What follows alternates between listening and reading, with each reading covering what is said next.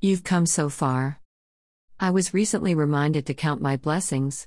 Struggling with anxiety, doubt, and my fear of failure, someone reminded me to consider all I've been through and use that to motivate me to remain focused.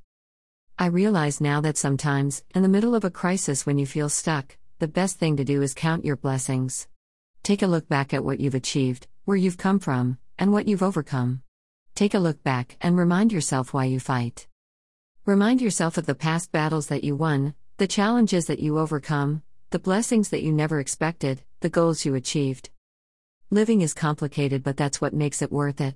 Life isn't a straight line, it's not perfect and it's not meant to be. Living is a process.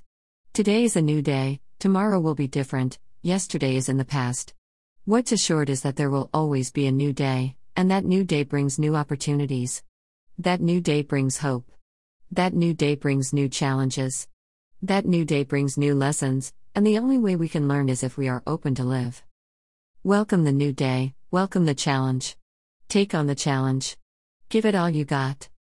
You might be afraid of what lies ahead. Afraid of the unknown. Too scared to fail, you don't want to try. Don't let fear get in the way. Just take the step. You will never know if you don't try. Do it anyways, because we can't know how good or terrible we are until we have shot our shot. Sometimes we win. Sometimes we lose. That's how it is, right? Better to lose when you know you gave it your best, than not trying at all. Go out there and be your best. Keep the faith that it will be worth it. You're enough, believe in yourself. You can do it, don't doubt yourself. You've come so far, remember that. Count your blessings.